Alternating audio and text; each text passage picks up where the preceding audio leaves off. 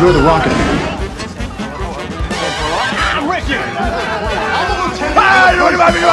I'd like to take his, his face off.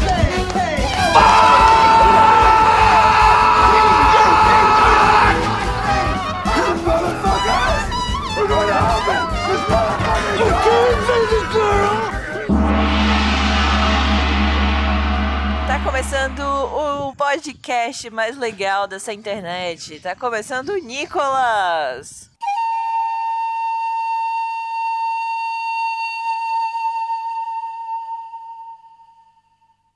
Bem-vindas e bem-vindas ao Nicolas, a investigação aleatória recorrente sobre a carreira do grande astro internacional Nicolas Cage. Eu sou Roberto Udinei e hoje estarei aqui conduzindo esse podcast. Eu sou o host. Existe esse negócio no podcast, né, que chama host. Eu serei isso hoje. Mas eu não estou só, como sempre, estou aqui na companhia de Pedro PJ Brandão. Olá, Pedro PJ Brandão. Olá, Roberto Rusty James. É um prazer novamente estar dividindo mais um momento dessa discussão que é infinita, que é a vida do Nicolas Cage. Estou muito feliz, pois estou numa cidade chamada Iguatu, aqui no interior do estado do Ceará, que me dá um sentimento bom no coração, um calorzinho tal qual o filme que vamos falar hoje, já dando um pouquinho do spoiler do meu sentimento. Nunca fui em Iguatu, uma bela cidade. Eu queria saber se João Paulo JP Martins já foi para Iguatu. Você já foi para Iguatu, JP? Eu nunca fui para Iguatu e pretendo não ir também.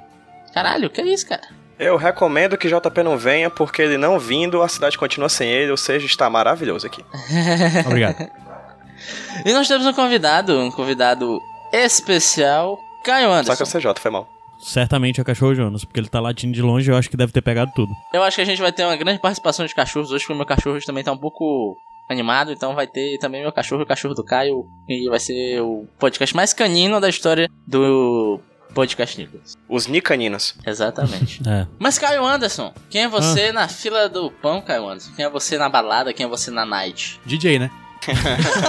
é, às vezes DJ, às vezes só o bêbado, às vezes DJ bêbado também. Varia. Varia. Mas eu sou do iradex.net. É isso, né? CEO. Sou do iradex.net, faço alguns podcasts e roubei o, o Nicolas do Agnaldo. Verdade. Olha só, o, o Caio é nossa Yoko Ono, ele acabou com a nossa banda. Caio tem um currículo vasto. Não, acabei. A banda que eu saiba, a banda ainda existe, não? Existe. Só que é solo agora. Existe, ou se existe. Mas é isso, acessem iradex.net que além do Nicolas lá tem outros conteúdos, outros podcasts, como o Iradex Podcast, como Sete Reinos. Sete Reinos, Sem Fim, HQ Sem Roteiro Exatamente. e por aí vai. E no futuro mais, pelo que eu ouvi falar aqui nas conversas aqui pré-gravação. É, A meta é 24 podcasts até o final de 2019. Fica aí a dica, se você tem uma ideia de podcast, pode ser inclusive uma porcaria, mas fala aí com o Caio Anderson. Ele tá naquela vibe startup, startup. 24 podcasts, mais um continente à sua escolha. não, é assim não, né? Você nunca joguei WoW. Vladivostokcast. Antes de chegar a novos podcasts aqui, vamos continuar o nosso. Que nós vamos dar o segmento agora puxando o famoso Cage Fact, que é o momento onde nós trazemos um fato da vida de Nicolas Cage, porque nós também Não é no final não, geralmente, é porque muda a ordem, Não, né? o Cage Fact é no começo. Ah, é? O final é o Pokémon Cage do nome. Ah, é verdade. Ó, o Caio, caiu no pau. Confundi. Não ouve, eu escuto. Sim, então vamos lá. É, alguém traz Cage Fact que agora eu esqueci quem foi pra variar. Sou eu. Vai! Rudney, sempre que, que tu tá rosteando, eu sou o Cage Fact. Lembra disso? É mesmo, né, cara? Desculpa.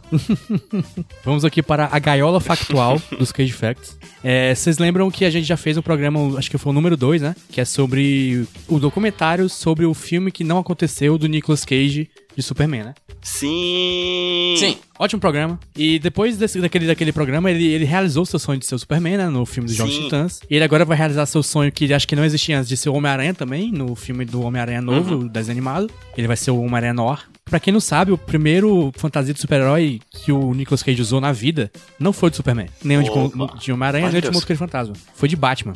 Olha. Rapaz. numa matéria da Rolling Stone que saiu no Halloween. Ele fala que a primeira vez que ele vestiu uma fantasia de super-herói foi de Batman no Halloween, quando tinha, tipo, Olha seis aí. anos, eu acho. E ele disse que tinha a fantasia toda e só faltou a capa. Que massa. Daí a- amarraram um cobertor de coceira na- no pescoço dele, disse que passou a noite inteira coçando e odiou a experiência. E aparentemente não foi a primeira vez que ele vestiu uma fantasia ruim de super-herói, não é mesmo? Quer dizer, não seria a última vez. Por isso que Verdade, ele disse anos verdade. depois que adoraria ser o Coringa. Porque ele poderia espancar o Batman, que um dia ele foi e fez ele ficar com, com um impinge durante alguns dias. Pinge. Pois é, traumatizou a criança. E agora tá aí querendo ser vilão, né? É isso que dá. Ô, gente, não seja assassinado no beco do crime e não deem um capa de cobertor pra sua criança. JP continuou procedimento que começamos no programa anterior de explorar a infância Nicolas Cageana. Sim, né? verdade. Que é um ambiente pouco explorado pela mídia. Verdade. Ou seja, que a gente tá, ó, pioneiro nesse assunto. Eu acho que vocês estão pioneiros em vários outros assuntos relacionados ao Nicolas Cage. Caramba, que elogio incrível, cara. Eu não poderia receber elogio melhor. Vocês merecem, o trabalho tá muito bem feito. Parabéns, continuem assim. Um dia Nicolas Cage os reconhecerá. Na rua, assim. Na rua. O Nicolas Cage fala assim, oi, pá, o PJ do JP Rude. Aí a gente, ah, quem é você? E ele, oh yeah. Sai fã. Eu não sei andar de bicicleta, certo? Ok. É, mas... Ok. Confissões. O tempo foi uma criança meio grande, né? Aí eu lembro que o grandinho veio uma, uma bicicleta de criança e eu cogitei aprender a andar de bicicleta só porque o brinde da bicicleta era uma máscara do Batman. Olha aí. Aí eu falei, mãe, compra. Aí minha mãe olhou pra mim e falou, não. E fim Ah, da história, foi só isso. É, peraí, era uma bicicleta que vinha com a marca do Batman de, de presente. Era, era o brinde. Eu queria e só a isso do Batman. tu queria comprar a bicicleta, então. Sim. Era Batbike. Certo. Eu acho que ia ser um pouquinho mais caro do que se comprasse só a máscara. pois é, né? Eu de verdade Então não comprar a pensei nessa Tudo condição. bem. Por isso que a sua vida está umbilicalmente ligada a Nicolas Cage. Exatamente. Tudo é um ciclo, cara. Tudo é um ótimo roteiro. E a gente vai falar mais de roteiro e de ciclo e de bicicletas no próximo bloco. Volta já. Pensei que tu ia falar bissexualidade. Eu também. Eu também achei isso. Pode rolar, né? Um spin-off. A gente fala mais sobre esse nosso podcast bi, Sobre bicicleta, sobre bissexualidade, sobre binóculos. bicampeonato. Bicampeão. Ah, droga.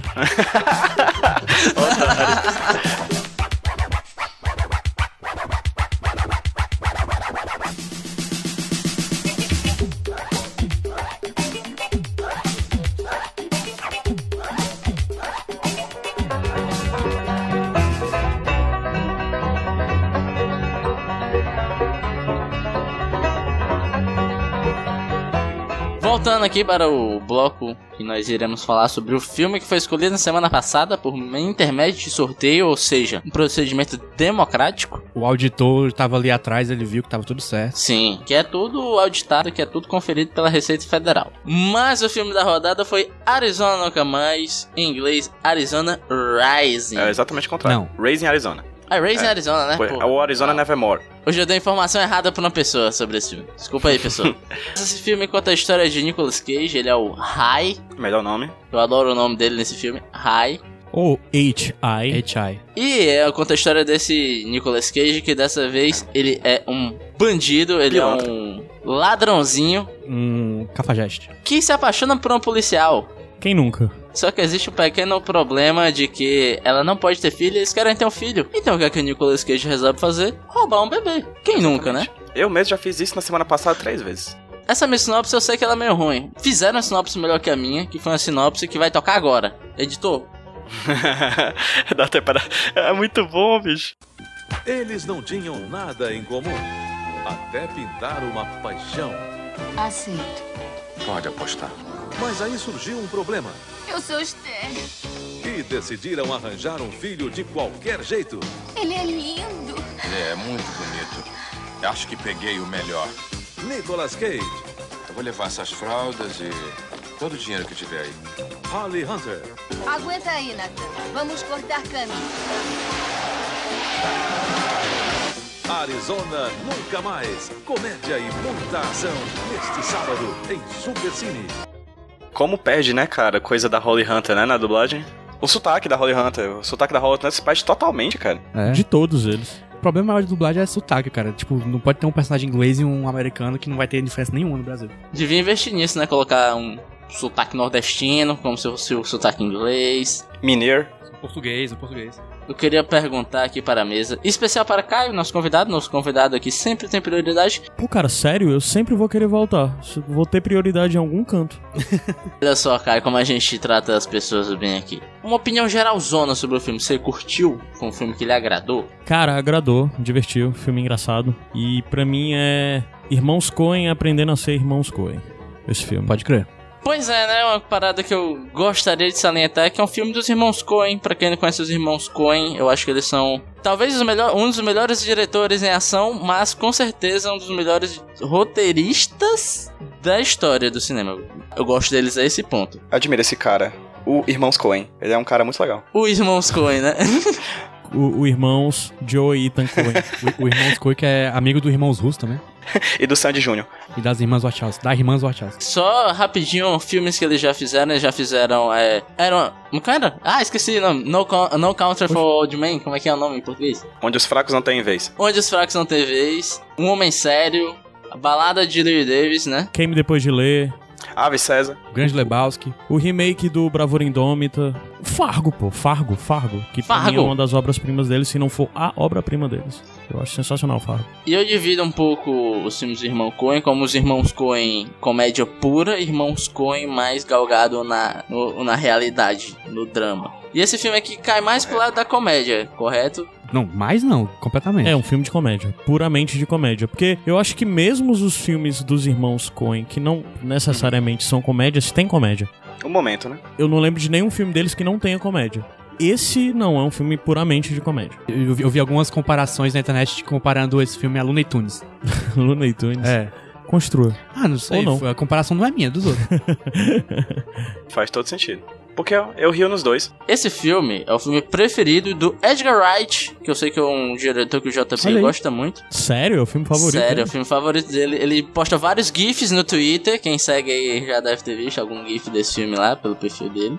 Eu pensava que era por causa do podcast Nicholas. Tendo essa informação que eu só tive depois de ver o filme, eu consigo ver muitos paralelos agora do trabalho dos Coen nos filmes do próprio Edgar Wright. Talvez. Não pensei o suficiente ainda. Focando na nossa obra em questão aqui, né? Queria perguntar, sei lá, o que, o que mais chamou a atenção de vocês nesse filme O aqui? bigodinho do Nicolas Cage. Cara, o cabelo dele é um destaque nesse filme, definitivamente. Sim. Tudo que envolve Nicolas Cage, coisas capilares. Porque esse eu acho que é um dos highlights do cabelo dele, porque o cabelo tem muita personalidade durante Sim, todo o filme. é mesmo. Ele expressa muito o, a- a- O estado o dele. humor, o estado do personagem durante todo o filme, o cabelo. Aquela cena que ele tá se barbeando e olhando pro espelho meio atônito, e o cabelo todo, todo, todo arrupiado. É, se o filme tivesse mais três horas, ele tinha terminado que nem um Super Saiyajin, né? Assim, o cabelo todo. Ou ele teria terminado careca. Acho que seria um- uma boa adição ao filme também. Seria, seria. Seria um plot twist. Seria um, um ótimo plot twist mais condizente com o que é visto no decorrer desse filme todo. Nicolas Cage careca é uma coisa que eu quero ver um dia. Ele tá perto já, né? Se ele deixar no natural, chapa. Já tá quase entrada, né? Entrada? tá dando a volta Mas já. na saída, meu filho.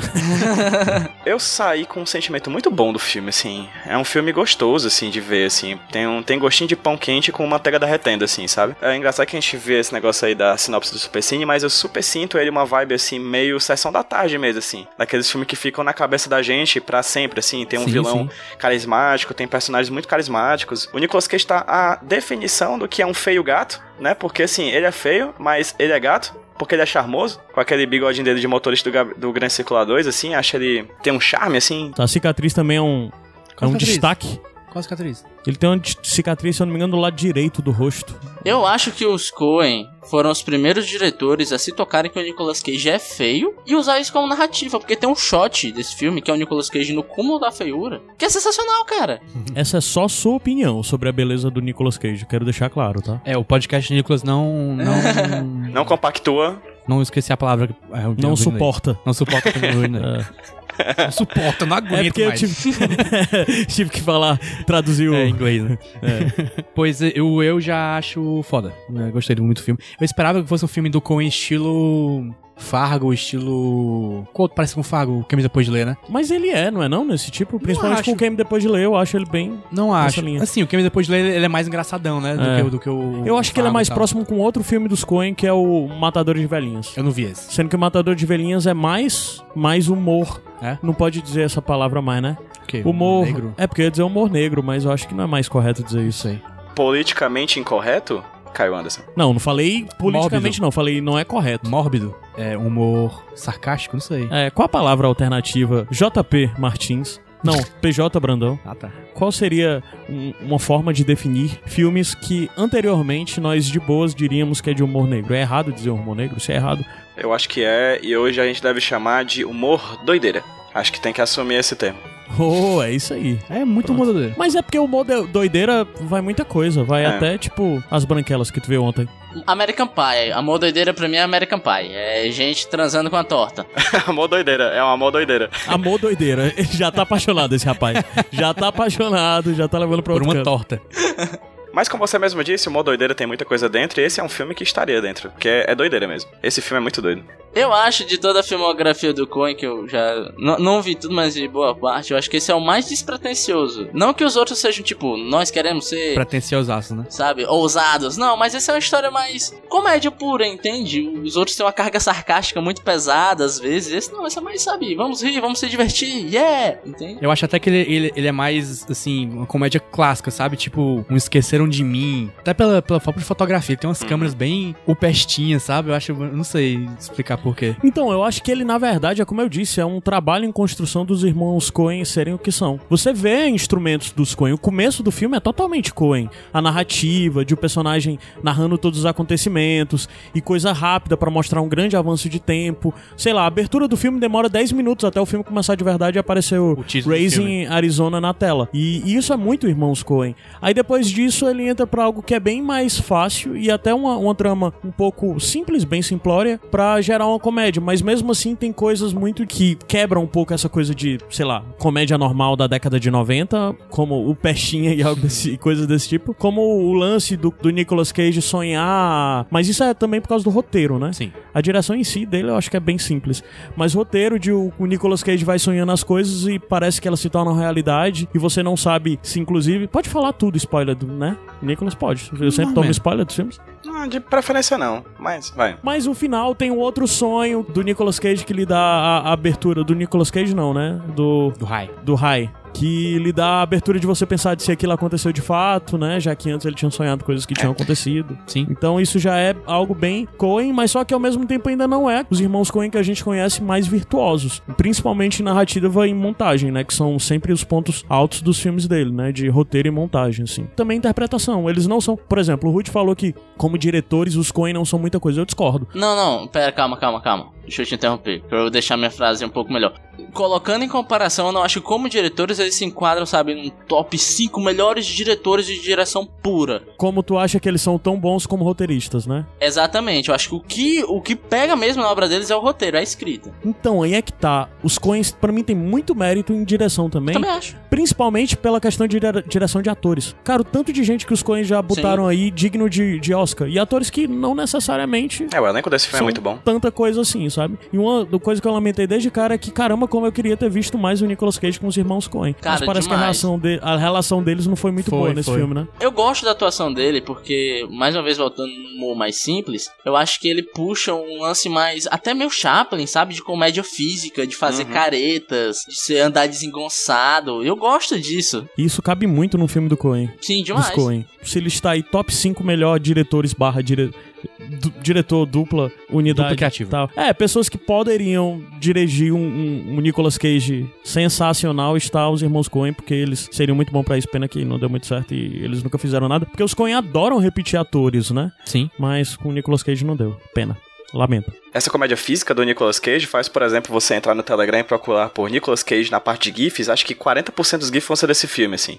ah, legal. As câmeras que eles inovam, assim, de colocar o Nicolas Cage sendo puxado pelos pés por debaixo de um carro, ou colocando um bebê no chão e colocando a câmera subjetiva do bebê olhando de baixo pra cima, assim. Sim. Eles brincam muito e o Nicolas Cage se encaixa muito. Ele corre muito errado, ele é feio, ele é estranho, assim. é um- ele tá muito bem explorado, realmente, pela direção desses caras. Mas eu gostaria só de abrir um pouquinho de discordância aqui. Eu não sou um grande conhecedor dos cinema dos Coen, realmente eu não assisti muita coisa deles. Mas eu acho que esse filme é bom, sim, em questão de montagem, sim. Eu gostei bastante. Como uma comédia, eu acho a montagem é muito bom, legal, cara. A forma como ele guia, as informações que ele dá, quando, por exemplo, um personagem diz que são 8h45 e aparece na tela 8h45, ele tem essas características de usar redundância e, e usar repetição pra criar estratégias de humor que eu acho muito, muito boas de verdade, assim. Eu não sei como é que é o dali em diante, porque esse filme é de 1987, né? É um dos primeiros, né? Eu acho que talvez seja o segundo deles, coisa assim. É, o segundo longa deles. pré-fase de ouro do Nicolas Cage também, né? Então a gente tem ali um- umas coisas que acho que, como vocês falaram, eu realmente não conheço muita coisa. Acho que vocês tão, já estão dizendo ali uma coisa que é muito a cara deles e que, como o Rudney muito bem falou, por ser o filme favorito de Edgar Wright, a gente vê também os cortes rápidos, as piadas é, feitas por causa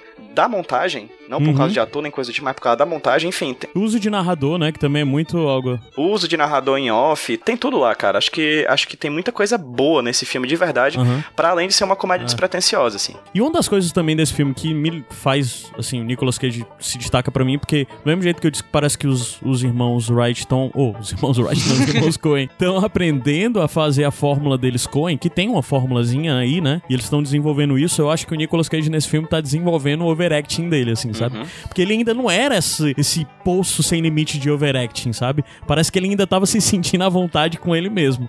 Aí eu não sei se quer dizer que esse filme foi um, um bem ou um mal pra carreira do Nicolas Cage. Acho que foi um bem, porque eu acho que não, Não, existiria esse ótimo podcast. Não existiria esse podcast sem o Nicolas Cage ser, ser tão overacting como ele é, né? Cara, assim, observando a nossa trajetória nicológica, analisando os filmes do, Nicola- do Nicolas Cage, até agora eu percebi que tem alguns filmes que você sente que ele tá empurrando Sim, com a sim. barriga, Hum. que ele tá fazendo de qualquer jeito ali, porque ele quer só ir embora, tipo, sei lá, bater o ponto no trabalho. O Imperador. Tem uns que ele realmente, você sente que ele tá se dedicando ao negócio, que ele tá até se divertindo a tá ali dentro. Esse filme eu senti isso, sabe? E sem apagar o resto da galera também, né? Uhum, o casting tá muito bom, cara. Os atores são muito bons. Eu acho a Holly Hunter incrível, cara, de verdade. Sim, também. O, o John Goodman, achei. Adorei o personagem dele, cara. O João é bom. O João Bom Homem. Aquele fugitivo safado que quer usar o- a casa do Nicolas Cage, né? E que e quer meio que usar ele e o irmão estranho dele. Eu acho sensacional o diálogo que tem, que é tipo, a, a Holly Hunter fala, saiam daqui, vocês são má influência. Aí os caras eles falam, tipo, nós, a gente, que é isso? Aí ela sai de cena, ele vira pro Nicolas Cage e fala, então, a gente tem um assalto ali e tal. Eu acho que até os 15 bebês que foram usados pra fazer os cinco gêmeos estão muito bem no filme, cara. Foram realmente usados 15 bebês, é uma informação real. é uma das melhores direções de atores bebês do cinema. Aquela parte que ele É pega o bom. capuzinho e bota na cara, mano, é excelente. A ótima atuação do bebê. Aquele bebê tem futuro. Muito bom, cara. Eu- várias vezes eu fiquei me perguntando como é que eles conseguiram fazer esse bebê ser tão É. expressivo, né? Esses bebês. Porque tem muita coisa que eles fazem, cara. Dirigir um bebê deve ser bizarramente difícil, né? certeza. Primeiro que uma das coisas legais é que o, o que eles sequestram, né, o Nathan Jr., nas informações tiradas de dentro do filme é que todo mundo no filme em algum momento chora. A única pessoa que não chora no filme inteiro Nossa. é o bebê. Que massa. Exatamente. Eu gostaria de enfatizar uma informação muito interessante que é o nome dos cinco bebês que são Harry, Larry, Barry, Gary e Nathan Jr. Eu acho isso muito legal. Muito bom, cara. É que nem Pata, Peta, Pita, Pota e Maria, né? Tu Falou do John, do John Goodman e é legal porque, exatamente puxando a coisa dele com os irmãos Coen, né? Ele sendo reaproveitado, né? Provavelmente, ao contrário do Nicolas Cage, ele é um cara que se dá bem com os irmãos. Porque o, o- o John Coen tem um papel memorável no, no Grande Lebowski, né? Que ele faz um dos melhores personagens de todos a- os filmes dos Coen, né? O Brent. É. Também nesse filme tem a Frances McDormand, que já fez É, 45 mas- filmes com eles. É, a Frances McDormand tá em todos os filmes deles praticamente. A esposa de um deles, né? Ah, é? Olha só. Eu acho que é. Isso me deu uma ideia. A gente tem aqui o, o Cage Moment, né? Eu queria abrir tipo um spin-off dentro desse episódio que é os Coen Moments, tá ligado? Momentos de irmãos Coen nesse filme, assim, marcantes que vocês acham. Posso falar um? Posso falar um? O, o assalto ao banco. Muito boa. Que cena Sim, excelente. é Toda, muito toda a coisa do- dos bandidos pegarem o bebê até o momento que eles não têm mais o bebê no final. Aquela, aquela parte Sim. toda é muito boa, cara. Sim. Ele, eles deixam o bebê no lugar e começam a gritar. E é uma piada repetida também, porque eles já tinham perdido o bebê uma vez. Sim, sim. Não, a primeira vez que eles perdem o bebê, eles começam a gritar no carro. É. Ele fica batendo no teto do carro. é excelente, cara. Eu acho muito bom essa cena do banco, é que eles chegam no banco e falam, parado, se joga aí no chão. Aí os caras ficam, ei, peraí, peraí, peraí. Se eu, eu fico Papai parado, como é que eu parado, me jogo no chão? Aí começa um diálogo sobre o que os caras têm que fazer. É bom, é bom. É muito bom. Isso é muito coen. As moças que estão do balcão, né, estão lá, eles. As mulheres do balcão sumiram, não, estamos aqui atrás deitadas. Muito bom. Eu acho, bom, eu acho uma coisa nesse filme que eu tenho que dizer que de todos os filmes que eu vi na minha vida, esse filme provavelmente tem uma das cenas de perseguição policial mais feias do cinema mundial, que eu adorei, que é a cena em que ele vai roubar um pacote de frases numa loja de conveniência a um policial Sempre pensa que sou O policial. policial que vai atirar neles, que é, tipo, fez o mesmo Sim, curso de tiro dos Stormtroopers, assim, erra todos os tiros. Aí tem uma mãe e seu filho bebê no carro, aí tem um velho numa caminhonete, tem uma matilha de cachorro, tem mulheres usando bobs na cabeça, tem um pacote de fralda, tem o Nicolas Cage com a meia calça na cabeça. Cara, aquilo é uma bagunça tão alucinante que eu amei de coração. Eu não sei se isso faz parte da filmografia dos Coen, É mas eu bom. acho que todo filme dos Coen deveria ter uma perseguição policial tão horrível e tão maravilhosa quanto essa.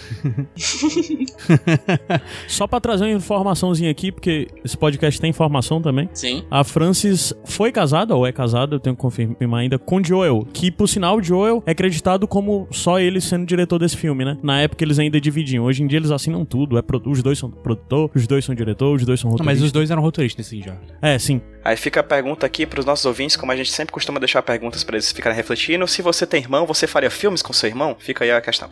Gente, eles ainda são casados. Eles entraram no relacionamento só se casaram 10 anos depois. Por isso, eu ainda acredito que de fato PJ Brandão vai casar. Não é enrolação. Tá chegando 10 anos já já, cara. Tá quase, tá quase. Me faz crer.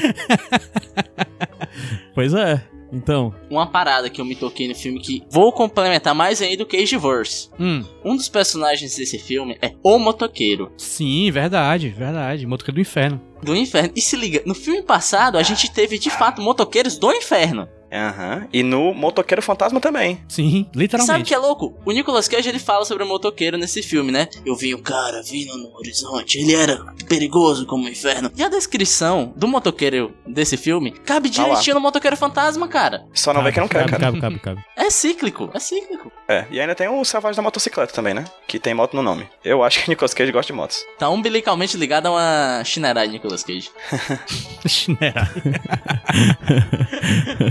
Gente, gente, posso levantar uma questão? Uma coisa que a gente sempre pontua nos filmes de Levante. Nicolas Cage, que já tiveram filmes que são divergentemente diferentes. Par romântico. Nicolas Cage e Holly Hunter. O que, que vocês acham? Um dos melhores até agora. Funcionou, bom hein? Pá, bom pá. Funcionou, hein? Muito bom, bem. E cara, como a Holly Hunter tá linda nesse filme, né? Bonito, né? Eu acho cremoso demais, cara. Pense num casal cremoso. Ela como policial bruta, mas que quer um filho e é fofinha, uma mãe maravilhosa. Demais, né? Ela é um personagem que tem muitas camadas. Eu, eu, inclusive, do filme, eu acho que o personagem que eu mais gostei foi o dela. É quase uma cebola. A cena em que o, eles pegam o bebê pela primeira vez, ela olha pro bebê e começa a chorar, é excelente, cara. Ah, cara, a minha, a minha, o meu cage moment, é um dos meus cage moments. Ela olha e fala, eu amo tanto, e começa a chorar do nada. Aí ele fala, eu sei. É tipo a Agnes do É tão fofinho! É, eu adorei aquela cena, é uma das minhas cage moments favoritos. Eu gosto deles dois juntos, eles dois juntos formam, tem uma química muito boa. Muito interessante nesse filme também, voltando. Dá pra botar isso na hora dos Coen? Não, dá pra botar não, mas fala aí. Não, o que eu ia dizer é que teve, na hora do- dos coisas que tem muito Coen, é- era pra eu ter falado isso antes. Tem uma hora que, nas audiências dele, de condicional, quando ele tá pra ser liberado, ok, né? a primeira vez que aparece, a voz do homem e da mulher é quase idêntica, mano. Porque é dois caras e uma mulher, né? Ah. Aí a voz do cara e da mulher é quase idêntica, praticamente idêntica. Eles têm o mesmo tom, o mesmo jeito de falar. Eu, caralho, isso é muito Coen. Porque o sotaque é igual, a voz é igual. E eles falam, ok, né? É. Que é uma coisa que sempre tem no, no Fargo também tem isso. Tem, tem uma coisa nesse filme que eu acho interessante, que os personagens dele têm algum problema com pagar coisas, né? Eles nunca pagam coisas, assim. Eles sempre assaltam, roubam, furtam, né? Acho isso muito legal, assim. É praticamente um GTA isso, né?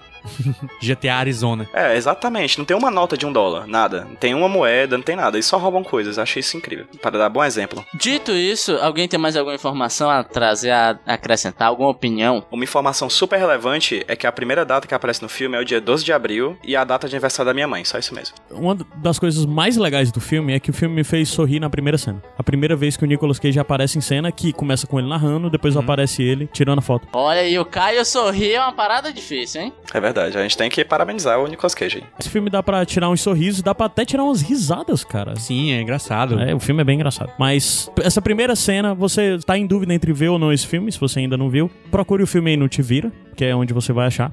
Dê o play na primeira cena, isso, veja, sei lá, 30 segundos do filme. Se você não gostar do que vê, nem continua vendo não. Se você gostar do que vê, que eu acho que você vai gostar, você pode continuar vendo que vai sair satisfeito. Só Ainda não. Excelente. É, Gente, eu queria puxar agora os Cage Moments. Eu tenho essa permissão, todo mundo está de acordo que aqui eu sou um líder democrático. Escuta o meu povo. Eu só vou deixar, Rodney, porque é você que tá pedindo. Se fosse outra pessoa, não deixava não. Beleza, vamos, vamos começar os Cage Moments aqui então. A cena da briga do Nicolas Cage com o John Good, que destrói a casa inteira. É boa. É muito boa, bicho. Eles começam a brigar porque é, é pelo bebê, né? É pelo bebê, que ele descobriu que o bebê é sequestrado rico, o e ele é quer o ele quer Ah, o, o resgate. resgate. né? E depois ele muda de ideia, na verdade, ele quer o passa a querer o bebê. Aquela, aquela cena é excelente, tipo, o- tem um bandido sempre defendendo o bebê e depois que eles levam o bebê, ele também muito ama bom. o bebê, acho, acho muito bom. O bebê é, é- é Uhum. um destaque nesse filme, demais. demais, sim, demais, sim, é demais. quase que parece um pouco aquela coisa de deve ter um trope de filmes que seja sobre bebês. O filme gira em torno de bebês. Isso parece muito algo anos 80, né? Aquele, aquele, Esse- como aquele esse filme plot. Três, Três Jackie Chans e um bebê. três alguma coisa, um bebê que... É, é, cara, parece muito, parece muito isso. Sim. Três solteiros e um bebê. Tem uma cena aqui que eu não lembro que quem fala é a Holly Hunter ou o Nicolas Cage. Que é o momento que o bebê não tá mais com eles, eles, têm- eles, eles falam assim, alguém, um deles fala, é, vamos pegar o Nathan Jr. Aí, aí dá um...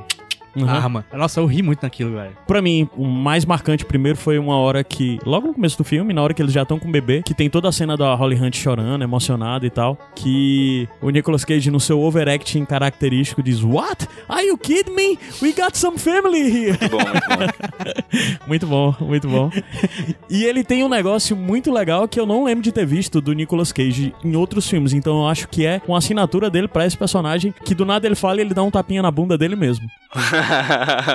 Não é isso, não. Ele faz isso Percebi isso, não. mais de uma vez. Sensacional. Sensacional. Ele faz isso na terceira vez que quando ele passa aquele recado todo pra ela de olha, eu vou procurar, mande ele me encontrar e tal. Ele sai e dá um tapinha na bunda, assim, dele mesmo. Aí tem uma outra hora já lá pro final do filme que ele faz isso de novo. aí Eu achei sensacional. Queria dar outro destaque aqui, que é a, a cena do assalto ao mercadinho, que eles vão roubar fralda. Uhum. que tem a perseguição policial, ele corre como se fosse um trabalho dele, cara. Ele corre sério, ele corre compenetrado, ele não, ele não tá desesperado, ele não Sim, tá sim. Achando graça, ele tá sério. Sim. E eu achei Muito isso bom, muito, muito, muito, massa, muito engraçado, velho. É uma coisa que a gente não vê o Nicolas Cage fazendo. Geralmente quando ele tá correndo, ele tá morrendo. Aham. Tem um cage moment que eu acho muito sutil, que eu não sei se vocês lembram disso. Na cena em que ele vai pegar os bebês. Que ele tira um, bota no chão, aí tira outro. Vocês lembram dessa cena? É maravilhosa, né? Ótima cena. Aí tem uma hora que ele vai colocar os é bebês de excelente, novo pra Uhum. dentro do berço. E o bebê, ele vai tentar sair sozinho. E o Nicolas Cage empurra o bebê. E o bebê cai de costas no berço, tipo um saco de bosta. Macho, o bebê tá de boas, o bebê tá em pé. Ele empurra assim o bebê puf, em cima do irmão. Quero muito fazer um gif disso, porque é tão sutil, o bebê cai assim que nem um ploft mesmo, sabe? Um, um cocôzão assim. É muito maravilhoso. E, gente, pais não deixam seus filhos perto do Nicolas Cage, porque ele pode empurrar eles assim. Eu lembrei de outro Coen Moment, Diz. que é quando os prisioneiros que fugiram da cadeia chegam na casa do Nicolas Cage pra se hospedar, sei lá. A, a Ed, né, que é a Holly Hunter, pergunta pro... Sim, vocês estavam presos, não? Aí o John Goodman fala assim, "É, a gente achava que a instituição não tinha mais nada pra oferecer pra gente. Mas outro, co- outro Coen Moment com eles é primeiro eles saindo da lama, né? Aquela Sim, cena é sensacional. E depois eles vão pro banheiro do posto. Aí eles estão imundos de lama, encontram um, um gel, uma pasta lá de Gel de cabelo, cabelo. e ficam arrumando o cabelo, mas ficam os bichos cobertos de lama Muito e mal preocupados em arrumar o cabelo. Ó, deixa eu falar os meus também. Os meus não, então só um específico, porque, assim, a cena que mais contemplou o que é o ator Nicolas Cage, pra mim, é aquele frame dele olhando pro espelho com cara de cansado. Porque, como eu falei anteriormente, né, os Coen notaram que ele é uma figura meio bizarra e souberam explorar isso. E também as ceninhas do começo do relacionamento dele com a, com a Holly Hunter. Que é ele sendo preso, ela tirando foto dele, sempre chegou com cara de malandro, assim. Eu acho legal. E aí, mais alguém tem alguma informação super relevante aí pra falar sobre o filme? Queria só destacar uma coisa, que esse filme já é pós-cirurgia dos dentes do, Nicolas Cage, então pós-aparelho, não sei. Que ele tá com um sorriso ok, não é que nem o Bird. Dente que ele arrancou no Bird, né? Foi, ele arrancou um dente do Bird, né? Mas ele fez a cirurgia, mas o dente continua sem, né? Deve ter um, um dente postiço ali. No Salvagem da Motocicleta também tem aquele dente de, de- de- de abridor de garrafa. Ne- Nesse filme tá corrigido já. Agora, notas, né? É bom quantificar as coisas com números. E só explicando que aqui nós temos dois tipos de notas. Tem a nota como filme normal, nota como filme, como filme, né? Nota padrão. E tem a nota do filme como filme de Nicolas Cage, que aí são uma abrangência de outros critérios. E eu vou deixar vocês escolherem aí por si só quem começa. Vai. O Caio. Como eu disse, ele é um filme em construção de duas coisas, dos irmãos Coen e do Nicolas Cage. Mas ele é um ótimo filme, então acho que, como esse filme é um filme dos Coen, acho que ele vale um 8 pra mim. E como a nota Cage dele, ah, é, acho que vale um 8 também, porque ele não atinge um ápice. Mas, Mas tá chegando ali. mas tá chegando ali. Construção de Nicolas Cage, então, é fundamental para entender quem é Nicolas Cage. Esse filme é fundamental pra isso. É um dos pedaços do código Cage. Esse aqui tá na, na lista de, dos filmes necessários de Nicolas Cage. Tem, tá sim, tá sim. Justo. Eu vou falar aqui a minha logo é nota como filme 10, porque eu adorei esse filme. É, eu acho excelente, tudo, do começo ao fim, eu gostei de tudo. Basicamente. Meu tipo de filme, assim. E faz sentido o Edgar Wright ser o filme favorito dele, porque eu gosto muito de Edgar Wright também, então. Tem isso. O Wright é meu diretor favorito, né? E como Nicolas Cage também dou 8, porque é exatamente o que o Caio falou. Ele tá em construção ainda, não chegou ainda lá, mas tá muito bem. Tá muito bem. E tem toda, toda aquele range de atuação que a gente vê em outros filmes dele, como o Mandy, que a gente falou, só que comedido.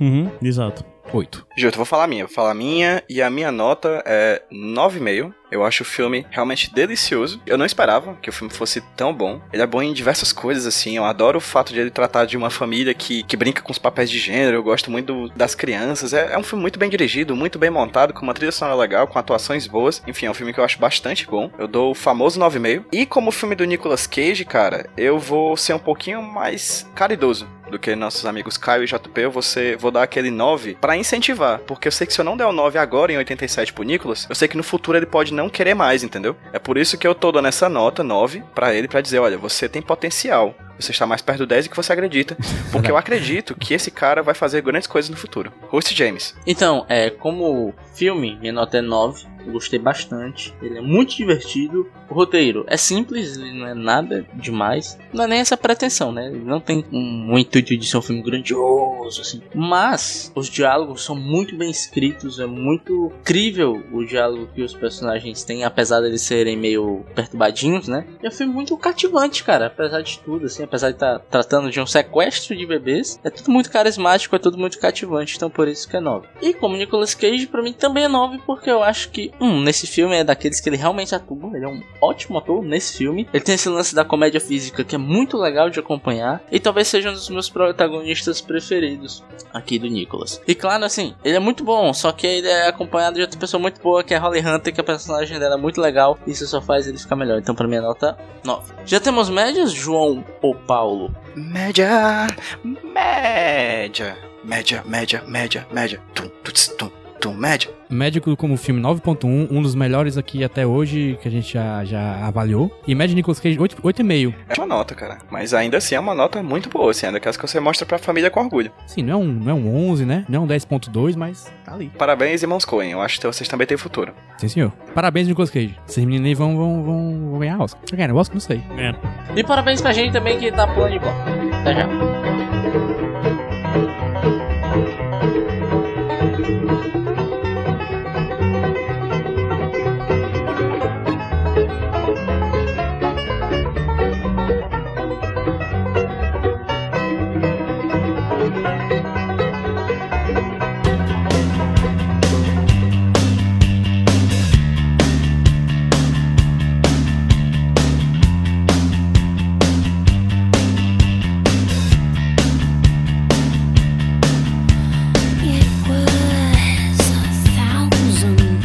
Voltando ao bloco, voltando ao bloco, voltando ao bloco, voltando ao bloco. Já voltou, que aqui é ligeiro, eu quero puxar de forma rápida e sucinta o. Só porque tem queijo no nome, que é um bloco onde a gente indica coisas. Só porque tem queijo no nome. E PJ, vai, é tu, né, PJ? É. Oi, é, sou eu, sou eu sim. Vocês já ouviram falar de uma música chamada. Olha o nome da música: 4 minutos e 33 segundos. Que? É uma música chamada 4 minutos e 33 segundos, gente. É uma música que foi me apresentada por uma professora numa cadeira que eu fazia na faculdade chamada Cultura e Comunicação, alguma coisa do tipo. E a música consiste de 4 minutos e 33 segundos de um cara na frente do piano, com as mãos sobre o piano e não toca nada. É 4 minutos e 33 segundos de silêncio. Uma música contemporânea de arte conceitual, arte contemporânea também conhecida como arte que eu não entendo.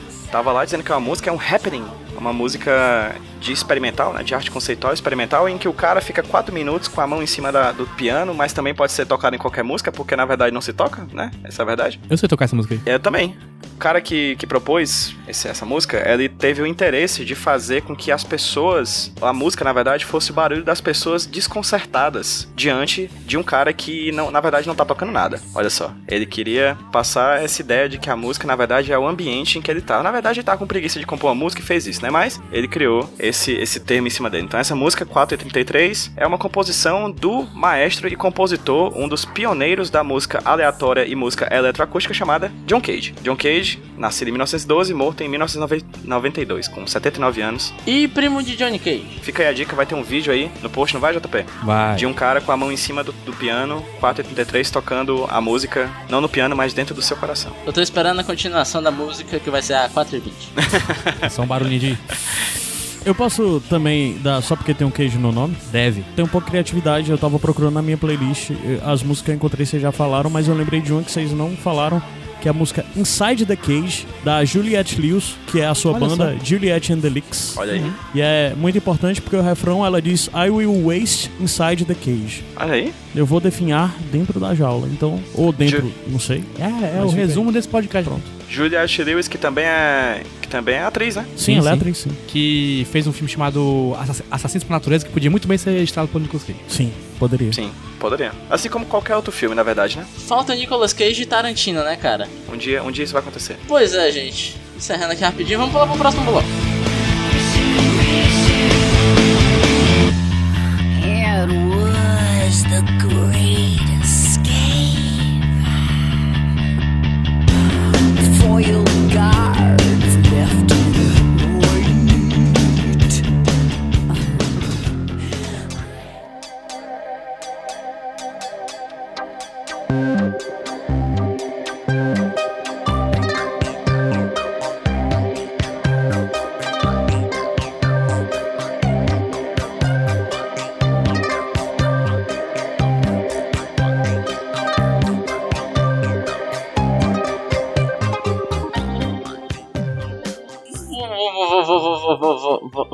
Queria saber fazer o. ah, que o PJ faz. Faz pra mim, PJ, velho. É bater na garganta, assim, ó.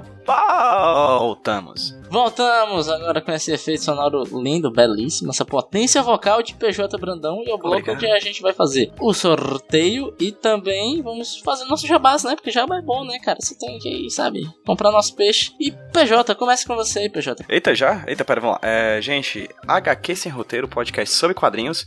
Procura nas redes sociais, arroba HQ Sem Roteiro. Toda segunda-feira tem podcast novinho na sua timelinda. E aproveita que tá aí no Twitter, me segue no Twitter também, arroba PedroPJ Brandão. Eu não tinha feito esse jabá ainda pessoal, mas me segue por lá que tem vários vídeos legais de gatinhos e piadas falando mal do futuro presidente. Gato começa pelo PJ, né? E de vez em quando ele irrita, hein? De vez em quando ele irrita. De vez em quando o PJ Brandão irrita no Twitter. Irritou humanas. Militudo e pirocudo. Nossa senhora. Apaga se quiser. Eu me, eu me irrito.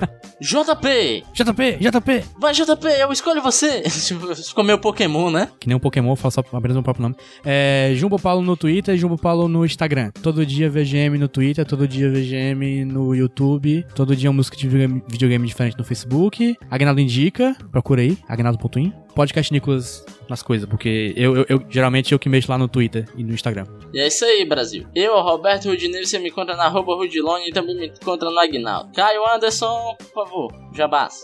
Eu, você me encontra em iradex.net. Semanalmente tem podcast lá do podcast que eu faço, do iradex.net. Às vezes lá também tem outros podcasts, como Sem Fim. E também tem Sete Reinos, que tá rolando um podcast Verdade. mensal sobre a obra de George Martin. Atualmente, como a série tá parada, a gente tá falando dos outros materiais dele, de contos e coisas afim. Então conheçam Sete Reinos, conheçam Iradex Podcast, conheçam iradex.net de forma geral. E rede social, Twitter e Instagram, Caioa. Pronto. Caio com K. Caioa, Caioa. K. Que nem o álbum do Sepultura. O A. Não, Sepultura tem um W. é verdade. Gente, faz o sorteio. E agora quem vai fazer o sorteio é Caio Anderson. Caio, é só apertar Ctrl R aí nessa planilha maravilhosa que foi feito por Mackenzie Mello TM, que deu qual filme aí? Filme sorteado é o filme 64, Nicolas Cage, Motoqueiro Fantasma, Espírito de Vingança, Aí de sim. 2011, onde ele interpreta o Johnny Blaze e também o Motoqueiro Fantasma. E o filme é dirigido por. Neville Gene barra Taylor. Não sei o que isso significa. Como é que está escrito? Neville Gene barra Taylor. Neville Jean barra Taylor. Acho que é porque são duas pessoas. Talvez. Vamos ver o próximo filme do Motoqueiro Fantasma. Esse filme, quer dizer uma coisa, que esse filme Meu é um Deus. reboot de um filme do Nicolas Cage feito com o Nicolas Cage. Isso é interessante. Sim, esse filme é um reboot do primeiro. E ele consegue ser pior do que o primeiro. Boa sorte. Nunca vi. Obrigado aí pela, pelo ânimo. Pelo spoiler. Boa sorte pra vocês, até porque eu não vou estar aqui no próximo. Agradeço o convite. Dessa Obrigado, vez de vocês nada. não me deixaram de fora como me deixaram anteriormente. Provavelmente as minhas ameaças devem ter surtido efeito. Por isso que eu fui convidado agora, mas de toda forma, muito obrigado. De nada, uma- Caio. Obrigado pelo, pelo hospedar o nosso podcast no seu lindo site. O Caio Tchau, é né? horroroso, né? Vamos lá, gente. Vamos dar um tchauzinho pra quem tá ouvindo a gente, como se fôssemos gremlins. Tchau, gente!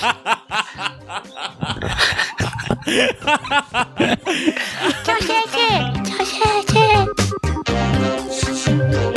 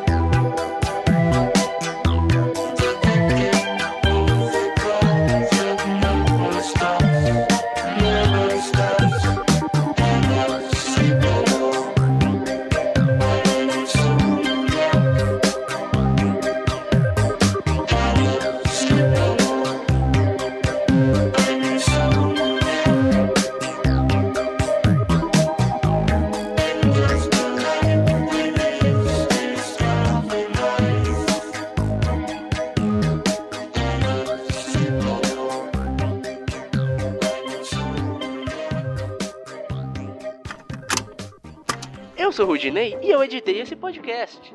Eu sou o JP e eu sonorizei ele. Você pode ajudar o Nicolas compartilhando com seus amigos. E dando 5 estrelinhas no iTunes. Ajuda a gente, por favor.